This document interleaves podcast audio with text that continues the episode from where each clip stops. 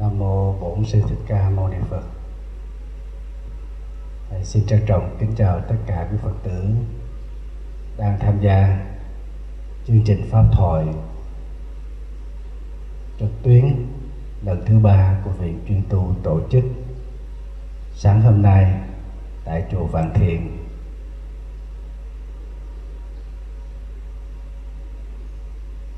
xin uh, kính chúc tất cả quý vị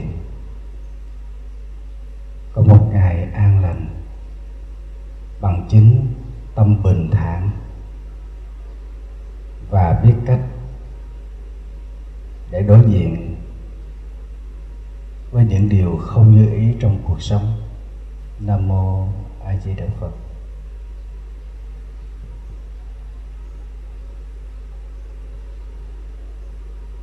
Kính thưa tất cả quý phật tử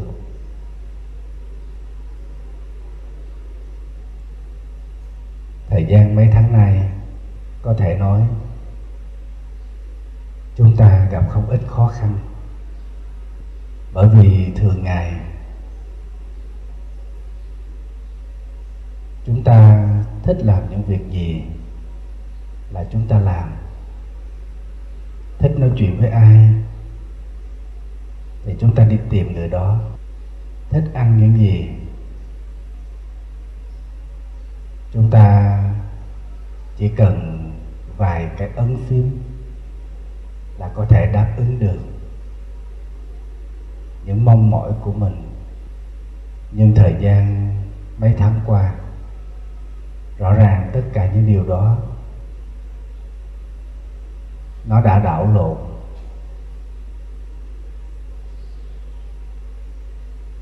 Khiến cho chúng ta cảm thấy khó chịu, bực bội.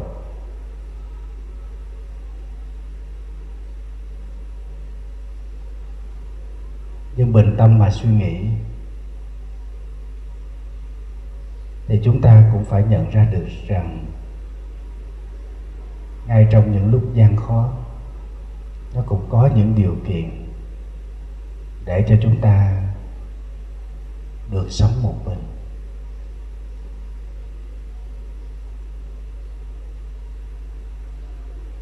Thường ngày chúng ta sống chung với mọi người với cộng đồng. Nhưng cũng có những thứ phiền tối làm cho chúng ta bực mình. Và cũng đôi lần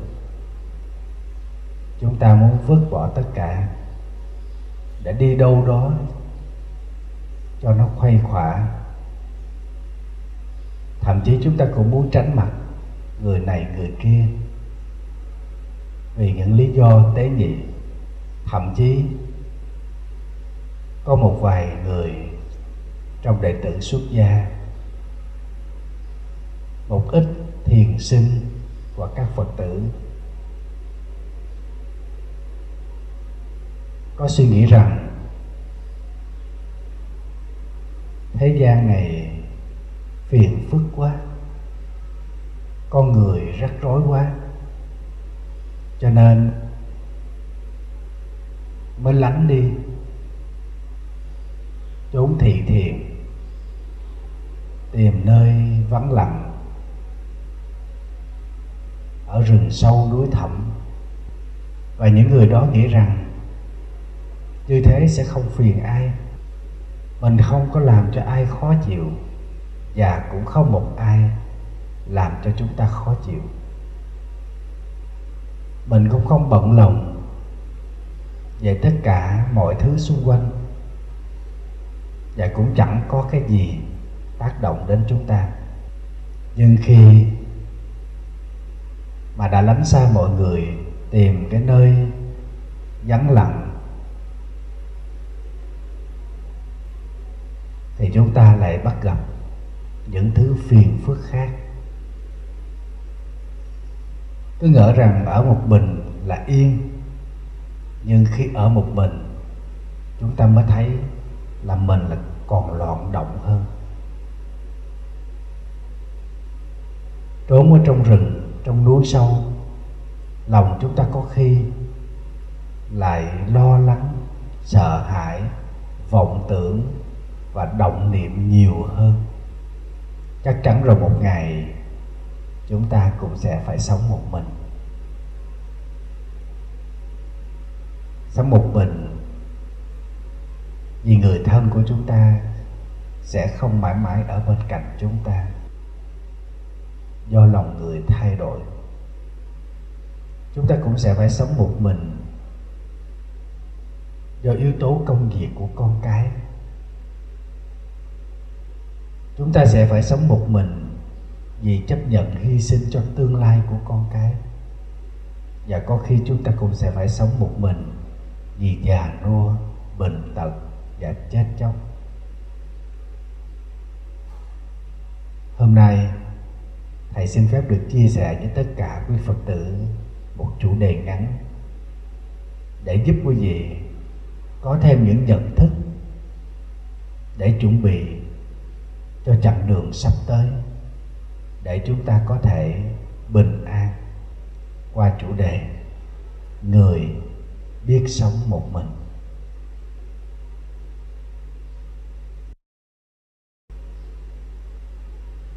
Bây giờ chúng ta phải tập tập những gì trước hết là chúng ta tập ngồi yên. Đây là một điều khó vì chúng ta quen xuôi ngược. Bây giờ chúng ta ngồi yên thì nó hơi khó đó. Mà ngồi yên cũng không có để cái điện thoại kế bên. Thầy nghĩ rằng cái này khó đó. Lúc nào trên tay cũng cầm điện thoại, trong túi cũng có điện thoại.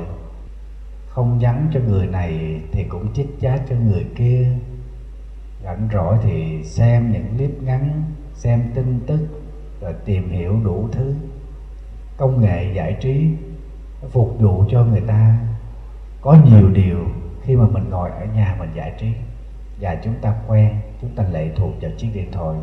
Bây giờ mình tập ngồi một mình khoảng một thời gian, đầu tiên nhất 30 phút, không có điện thoại, không nhớ tới cái điện thoại, không liếc vào cái điện thoại. Nếu được như thế, chúng ta sẽ tăng dần lên 60 phút rồi hai tiếng đồng hồ, chúng ta tập ngồi yên lặng như vậy. Và khi chúng ta ngồi yên lặng như thế, chắc chắn chúng ta sẽ có thể phát hiện ra những dòng chảy của tư duy, của tâm thức, những suy nghĩ ở bên trong tâm của chúng ta. Chúng ta sẽ phát hiện ra nó. Và khi chúng ta phát hiện ra nó, mình sẽ thấy nó có những chiều hướng như sau. Thứ nhất đó là chúng ta sẽ nhận ra được những suy nghĩ bắt đầu từ những ký ức, những việc cũ nó sẽ trỗi dậy, những gương mặt cũ nó sẽ hiện lên, những lời nói cũ nó sẽ dâng dẳng bên tai. Và từ đó chúng ta có những xúc cảm. Có những gương mặt hiện lên. Chúng ta lại nhớ cả khoảng thời gian của quá khứ. Về con người đó. Về ân tình của người về cử chỉ của người đó và cả những lời nói của người đó nếu đó là những người mà dành cho chúng ta cử chỉ ân tình, lời nói đẹp, thân thương, chúng ta sẽ tiếc nuối, chúng ta cố giữ nó. Và hình ảnh của những con người mà đã đem tới cho chúng ta sự tổn thương, buồn phiền bằng những lời nói, những cử chỉ vô tình, chúng ta sẽ cảm thấy phiền não. Và đôi lúc chúng ta cũng cảm thấy tiếc một cái thời xuân xanh của chúng ta. Khi chúng ta làm những điều gì đó mà bây giờ chúng ta cảm thấy rằng nó vô nghĩa, nó không có giá trị. Và cứ như thế, tâm thức của chúng ta là những dòng chảy cuồn cuộn, xuôi qua các vùng miền của bản đồ ký ức. Khiến cho tâm của chúng ta bất an khiến cho lòng của chúng ta khó chịu. Dòng chảy tìm về quá khứ đã dẫn cho chúng ta trôi dạt trên những đợt sóng của tư duy. Vô tình khiến cho chúng ta đánh mất đi thực tại. Trong quá khứ, những tư duy hướng về quá khứ sẽ dẫn tới những cảm thọ vui buồn. Và từ đó, khiến cho chúng ta có những xúc cảm hạnh phúc. Và có khi là những xúc cảm của khổ đau. Nói như thế có nghĩa rằng chúng ta đang bị buộc ràng bởi những thứ thuộc về quá khứ. Hôm qua có một phật tử gửi cho thầy một tấm hình. Tấm hình lúc còn trẻ. Khi nhận tấm hình đó, thật tình, trong lòng thầy cũng có cảm xúc về sự tiếc nuối ngày xưa mình trẻ, mình khỏe, thậm chí nhìn cũng dễ coi. Bây giờ thì tàn. Một chuyện nhỏ thôi. Nếu chúng ta bình tĩnh, chúng ta sẽ thấy sức mạnh của cảm thọ. Cảm thọ vui, cảm thọ buồn. Tất cả những thứ này khiến cho tâm chúng ta bất an. Trong trên và vô tình cuốn trôi chúng ta theo dòng chảy của ký ức và đánh mất đi giá trị của thực tại. Một loại tư tưởng thứ hai, đó là chúng ta hướng tới tương lai. Chúng ta để những suy nghĩ của mình trôi dạt theo dòng chảy của tương lai trên những đợt sóng của tư duy. Và từ đó chúng ta có những mơ tưởng có những lo sợ.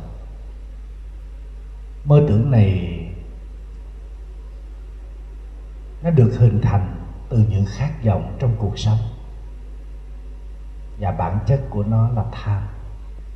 Khi chúng ta vọng tưởng mà để dẫn dắt bởi những cái tâm tham, thì đó là một chiều hướng tiêu cực vì chúng ta rất khó sẽ phải dừng lại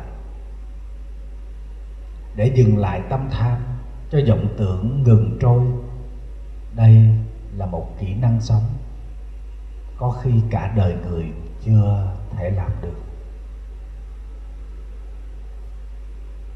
Nghĩ về tương lai, có khi chúng ta lại suy nghĩ tới những cái sự mà mình không thể lường trước được. Ví dụ như bệnh tật, tai nạn mất việc phá sản. Người xấu hãm hại, tất cả những yếu tố đó dẫn tới một loại cảm xúc mà khiến cho chúng ta phải hồi hộp. Đó chính là sự lo sợ. Khi chúng ta lo sợ, thì nơi đó không có sự có mặt của hạnh phúc, chỉ còn lại khổ đau. Và cứ thế, dòng tư duy của chúng ta lại tiếp tục cuốn chúng ta đi. Vô tình mình đánh mất những phút giây của hiện tại. Khi phát khởi lên những tư duy, hướng về những ước mơ, những tương lai, và chúng ta bị cảm thọ bởi những tâm niệm của tham chấp của sợ hãi, của lo âu ở trong tương lai, thì lập tức chúng ta đánh mất đi giá trị của hiện tại. Đắm chìm trong suy tư là một trong những nguyên do khiến cho chúng ta không thể tiếp xúc được với thực tại. Cho nên trở về với thực tại là chúng ta biết lắng lòng, tư duy để mình có thể tiếp xúc được với sự sống trong hiện tại. Nếu không tiếp xúc được, chúng ta sẽ không thể quán chiếu được. Và có một biện pháp duy nhất, đó là chánh niệm. Chánh niệm sẽ giúp chúng ta trở về với hiện tại, giúp cho chúng ta tiếp xúc với hiện tại và giúp cho chúng ta có thể quán chiếu với sự sống của hiện tại. Trở về với hiện tại không có nghĩa là chúng ta đánh mất đi những kỳ. Trở về hiện tại không có nghĩa rằng chúng ta không có chí thú phấn đấu dương lên. Mà ở đây trở về với thực tại là không để cho chúng ta đắm chìm trong mê hoặc và sầu khổ. Có như vậy, chúng ta mới có thể thoát khỏi những buộc ràng về sự đam mê, về những nỗi khổ hại đang xảy ra, diễn ra ở trong tâm của chúng ta. Cho nên, sự sống sẽ không có mặt khi vắng đi sự chánh niệm. Chính vì lẽ đó mà các vị thiền sư dạy chúng ta ngắn gọn bằng một câu, chánh niệm là trái tim của cuộc sống. Bây giờ chúng ta tập, ngồi một mình.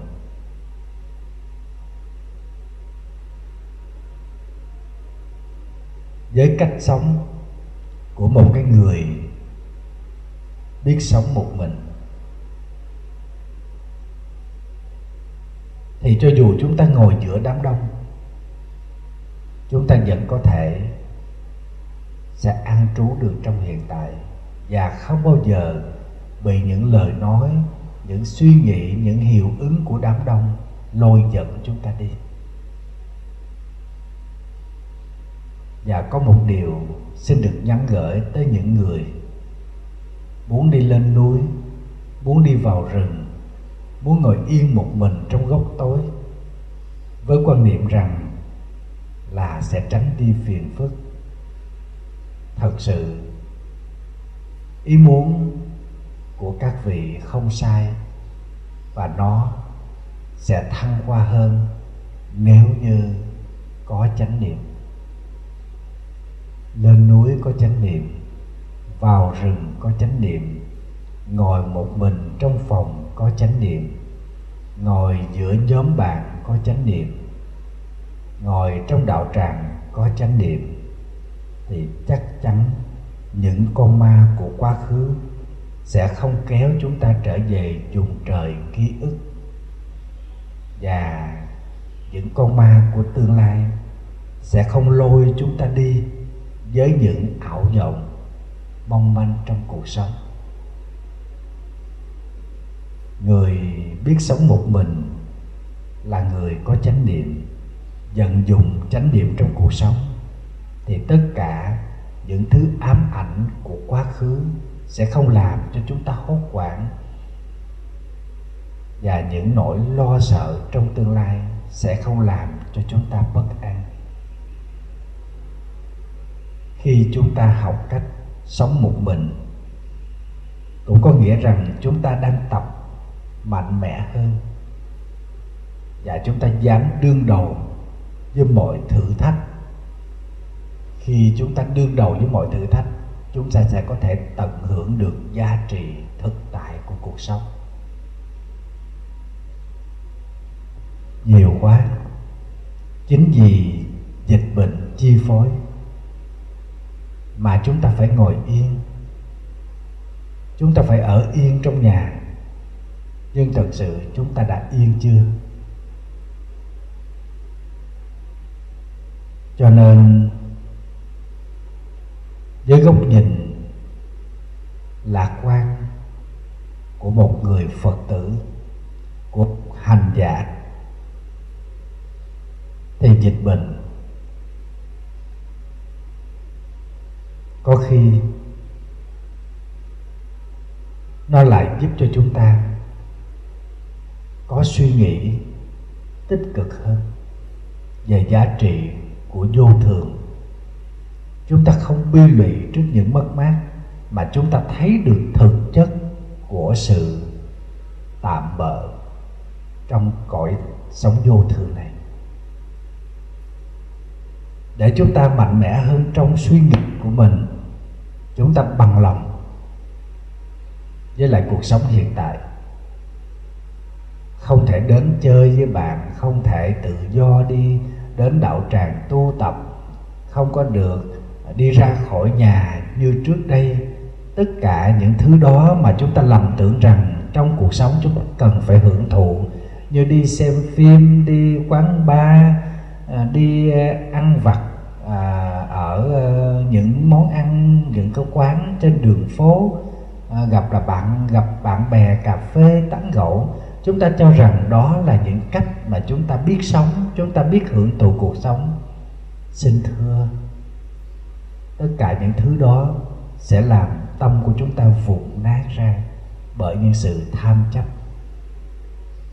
Người biết tận hưởng cuộc sống là người nhận ra được sự thật của cuộc sống để chúng ta chủ động trong cuộc sống, không thể để cho chúng ta bị động nếu chúng ta suy nghĩ rằng bị dịch bệnh mà chúng ta bó chân, bó tay, vì dịch bệnh mà chúng ta ngồi yên một chỗ, vì dịch bệnh mà chúng ta không làm được gì, suy nghĩ như thế có nghĩa rằng chúng ta hoàn toàn ở thế bị động.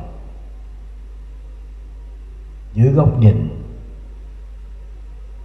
của phật giáo, chúng ta phải thấy được rằng mình cần phải đương đầu với tất cả mọi thứ và dám đối diện với những thử thách. Có như thế, chúng ta mới có thể chủ động được hết tất cả mọi thứ đang diễn ra trong cuộc sống của chúng ta. Trước đây chúng ta đã có quá nhiều chọn lựa. Thích ăn gì thì chúng ta sợ ở trên mạng rồi chúng ta gọi ship đem tới cho mình. Cuộc sống như thế chúng ta tưởng rằng chúng ta có nhiều dịch vụ là chúng ta chủ động. Nhưng xin thưa, một ngày nào đó, chúng ta không thể bấm được điện thoại, chúng ta không thể nói được điện thoại, thì tất cả những dịch vụ đó có phục vụ được cho chúng ta không? Suy cho cùng, chúng ta hoàn toàn lệ thuộc và bị động. Cho nên phải chủ động. Phải chủ động trong cuộc sống không thể gọi thức ăn theo ý muốn. Thì chúng ta hãy chủ động chuẩn bị cho một bữa ăn của mình đủ chất, nhẹ nhàng, đơn giản. Và chúng ta tập quen với khẩu vị mới. Khẩu vị cũng do người khác tập cho chúng ta. Bởi truyền thống, bởi văn hóa ẩm thực. Thì bây giờ chúng ta cũng có thể hoàn toàn có thể tập được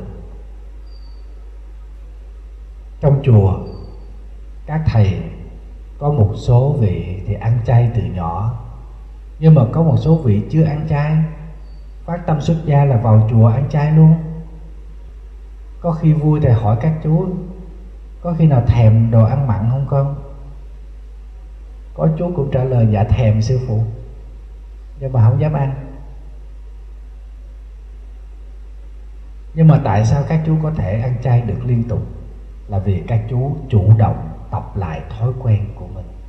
Đây là một nghệ thuật sống, vượt qua được giới hạn của bản thân. Cho nên, người sống một mình là người biết trân trọng và tận dụng thời gian hiện tại một cách triệt để. Có rất là nhiều thứ mà chỉ khi chúng ta thật sự biết sống một mình thì chúng ta mới có thể làm được. Và nó là chiếc chìa khóa giúp cho chúng ta phát triển được tư duy độc lập của cá nhân. Và nói khác hơn, có nghĩa rằng chúng ta nhờ sống một mình mà có thể biết lắng nghe được bản thân của chúng ta nhiều hơn. Và chúng ta hiểu được bản thân của chúng ta nhiều hơn sống một mình rất có thể sẽ là một giấc mơ đẹp cho những ai có lý tưởng.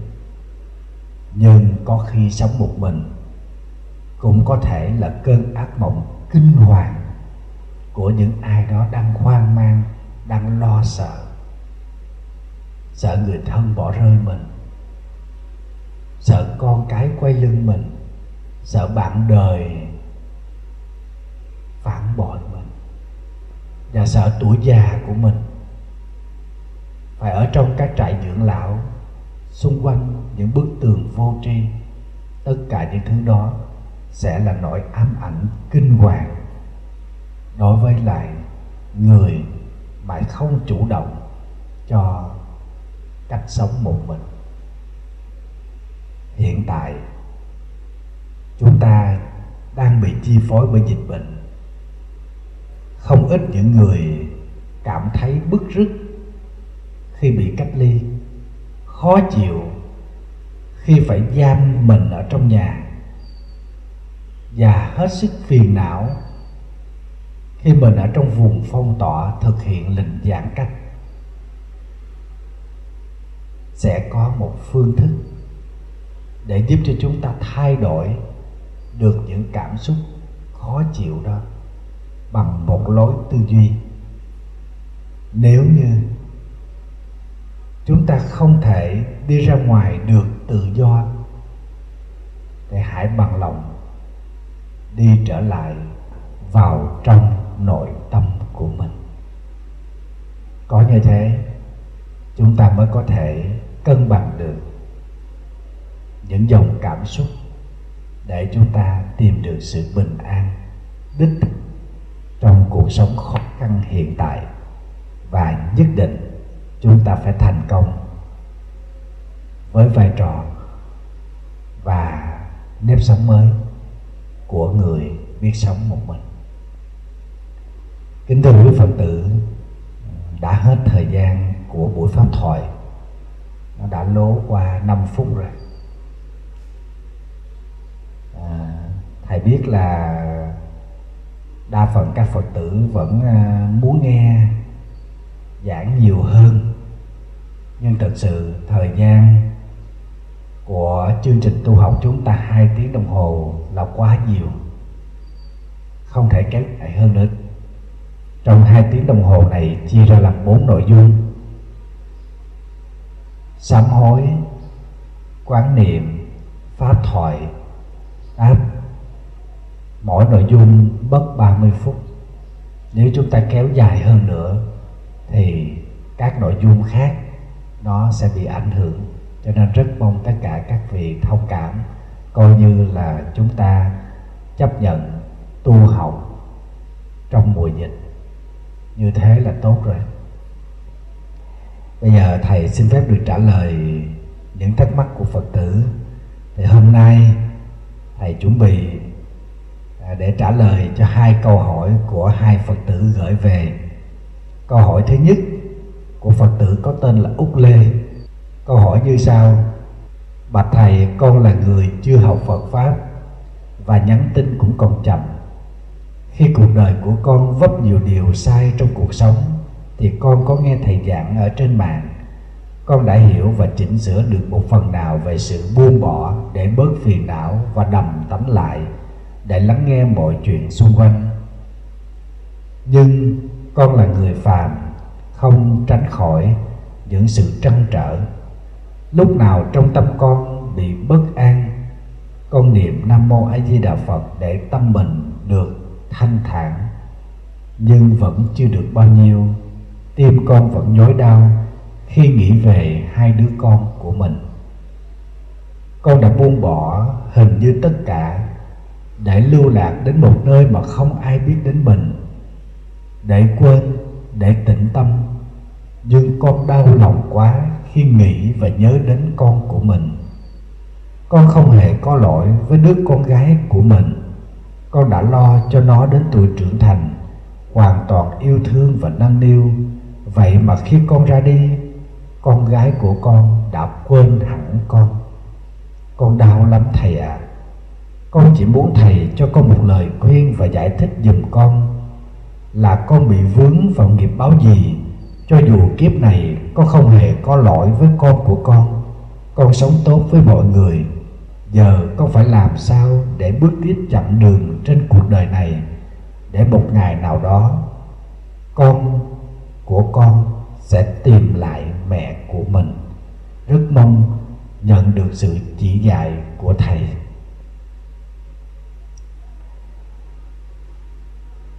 Kính thưa à, quý phật tử, thưa phật tử úc lê trước khi trả lời câu hỏi này, thầy xin phép kể cho quý vị nghe một câu chuyện.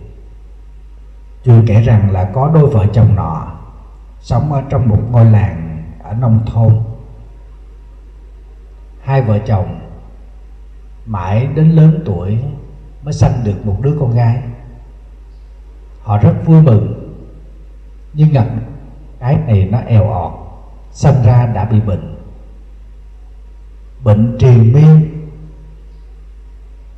khiến cho gia đình túng quẫn, bán hết món này đến món khác chỉ còn là một mảnh ruộng nhỏ thôi và một con ngựa. Nhưng cô con gái vẫn eo ọt,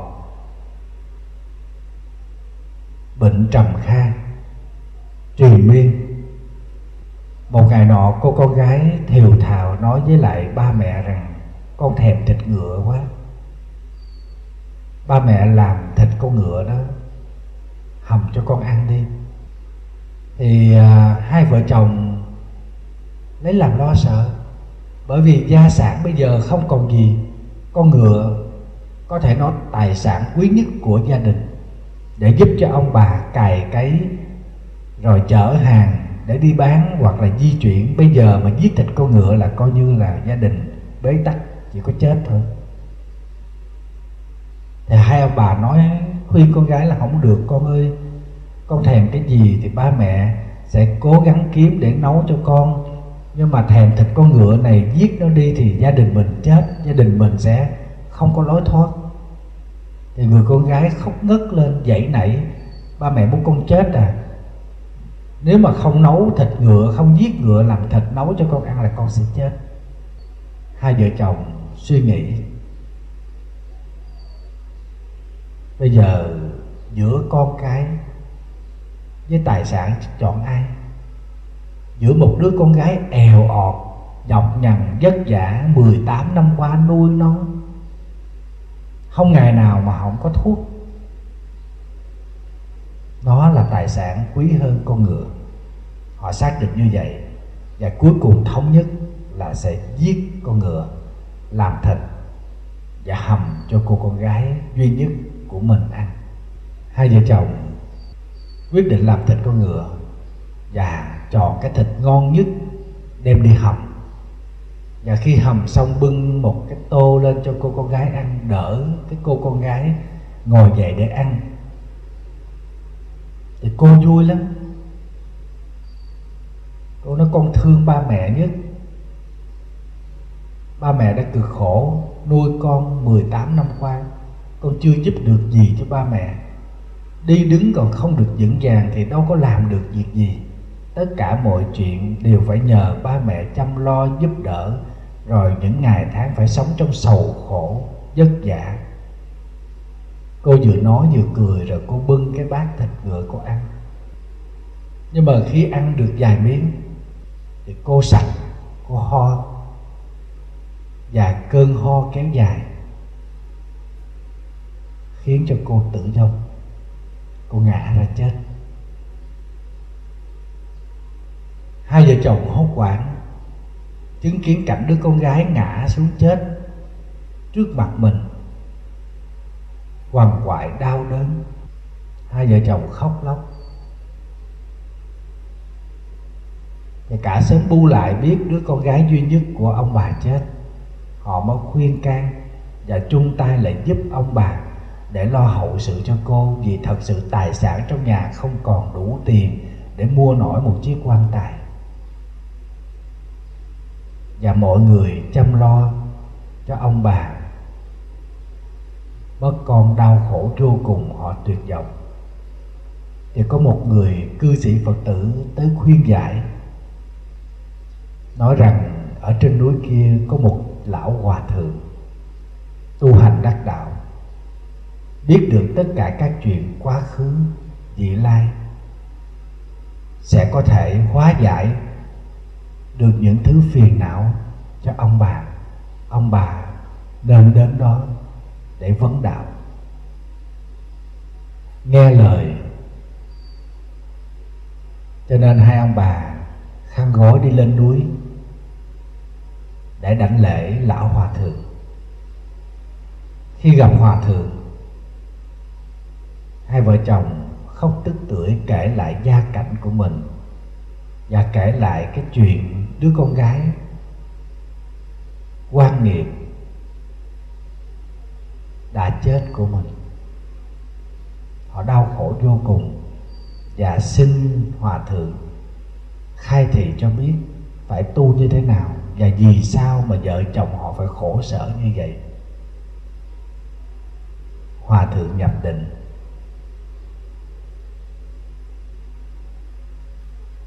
Khoảng một canh giờ sau xuất định, hòa thượng mới nói với lại vợ chồng này rằng, trong quá khứ, có một tiểu thư khuê cát nọ, con của một gia đình giàu có.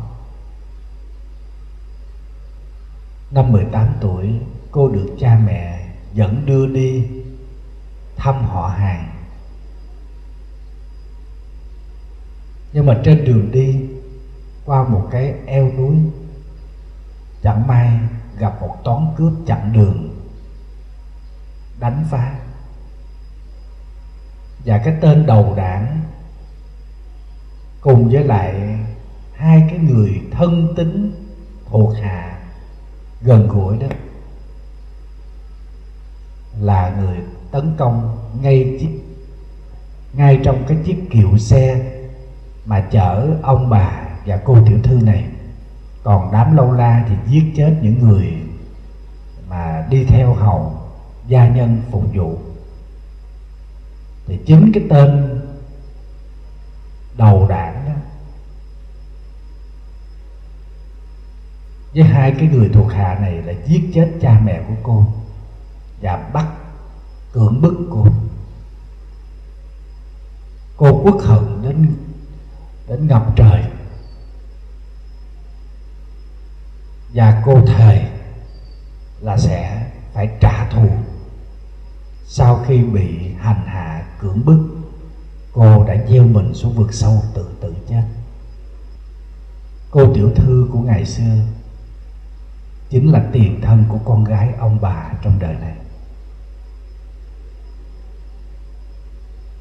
Tên đầu đảng của băng cướp chính là tiền thân của con ngựa và hai ông bà chính là hai tay thân cận đã giữ chặt tay chân cô gái trong tiền kiếp cho tên chúa đảng thực hiện hành vi hãm hiếp.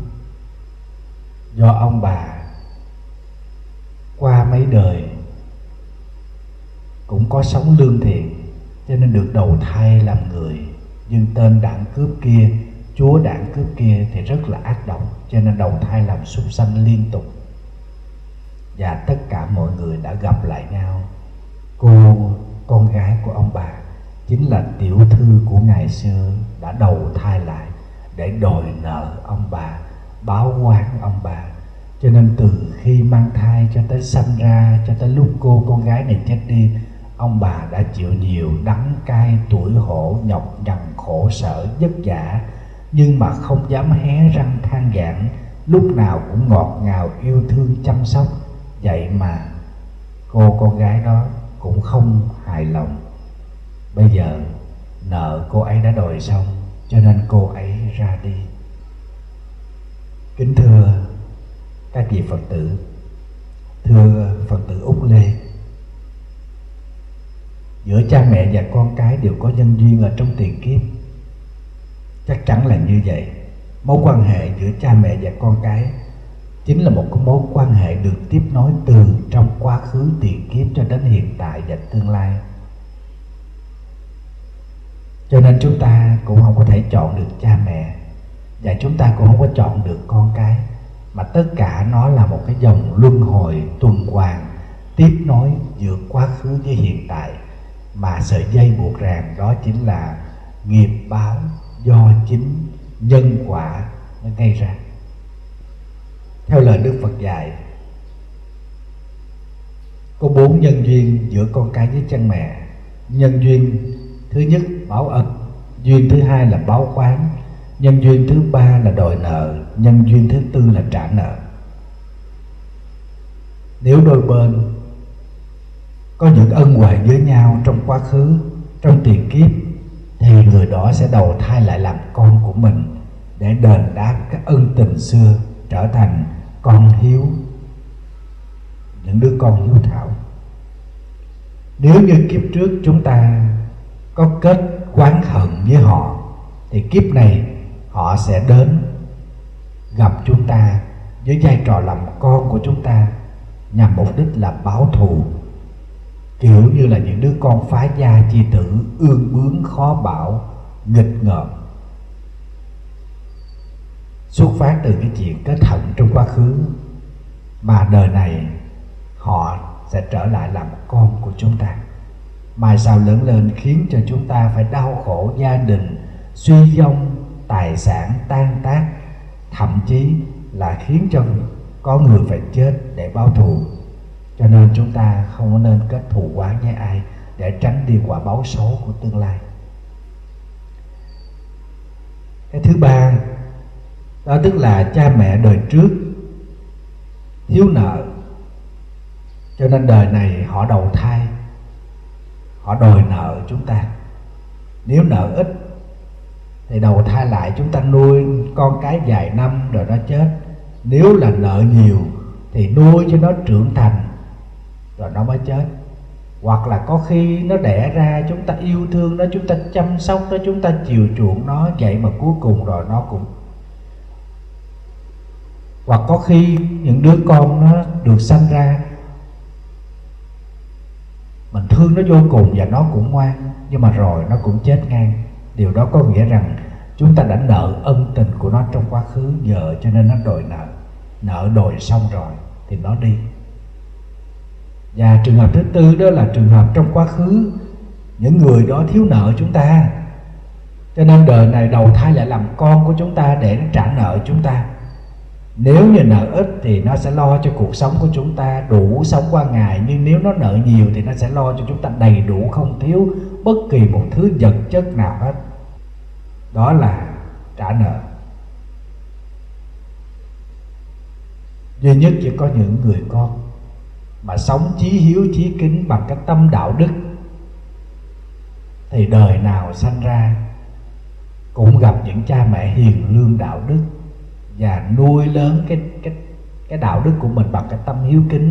Và giữa cha mẹ đó với những người con đó, đời đời kiếp kiếp cũng làm quyến thuộc trong cái dòng đạo đức luân lý. Cho nên ở đây, thầy nghĩ rằng con phải hiểu đứa con gái mà con viết trong thư, nó quên con. Con phải lưu lạc tới một nơi không ai nhận ra con, không ai biết con, để tìm sự lãng quên. Nhưng thực sự lòng con không bao giờ quên, bởi vì cha mẹ mà quên con thì không phải là cha mẹ. Cha mẹ bỏ con thì không phải là cha mẹ. Chỉ có con cái nó lãng quên cha mẹ, nó hất hủi cha mẹ và nó nó, nó, nó đối xử tệ bạc với cha mẹ thôi. Nhưng mà con phải hiểu rằng con của con là thuộc cái dạng nó đến trong cuộc đời này để nó đòi lại những cái oán hờn những cái nợ mà trước đây con đã thiếu nó. Cho nên thầy nghĩ con đừng có trách nó đừng có giận nó mà phải thay đổi cái suy nghĩ rằng sống hướng thiện sống đạo đức rồi chắc chắn một ngày nào đó con của con nó cũng sẽ hiểu ra trong cái cuộc đời này. Nó rất cần có một nơi quay về, đó là người mẹ. Đừng trách hờn nó, đừng quán giận nó. Tình mẹ con là một thứ tình thiêng liêng cao cả. Khi mà mời một người mẹ mang thai đã bắt đầu có tình cảm với đứa con trong bào thai, những ngày tháng đó nó là những ngày tháng của ước mơ, của hạnh phúc. Cho nên khi sinh ra con, đã có một cái sợi dây buộc ràng giữa mẹ và con. Nhưng có khi cũng có những người mẹ không muốn sự có mặt của đứa con, không muốn sự hiện hữu của đứa con. Nhưng mà lỡ, sống lỡ gì, hoàn cảnh gì đó mà phải mang thai con. Cho nên có khi xuất phát từ cái tâm niệm ban đầu chúng ta không muốn sự có mặt của nó và nó cũng cảm nhận được cái sự thừa thải của nó. Cho nên nó cũng hận mình, cũng trách mình, cũng quán thù mình.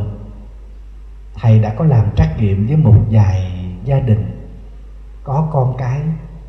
Thương yêu nhau lắm.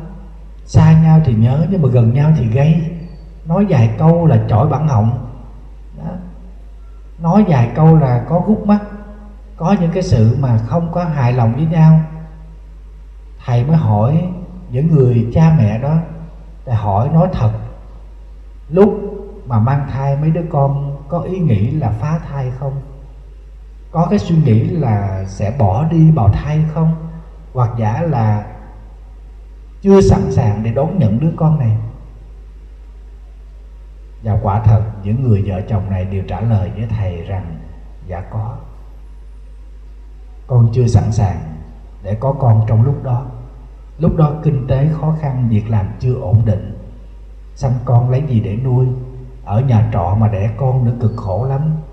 Làm không đủ sống mà làm sao nuôi con được? Cho nên có con là ngoài kế hoạch. Thậm chí là con cũng muốn phá thai, nhưng là phật tử cho nên không dám. Nhưng mà có cái suy nghĩ đó. Thầy mới nói đúng rồi. Chính vì cái suy nghĩ của vợ chồng con muốn bỏ nó nó cảm nhận được. Nhưng mà cái thân hình bé bỏng của nó chỉ là một giọt máu, nó chỉ là một cái cái cái thai nhi bé nhỏ thì nó làm sao được, nó chống đối được. Nhưng mà nó cảm nhận được sự bất an, sự lo lắng, sự sợ hãi.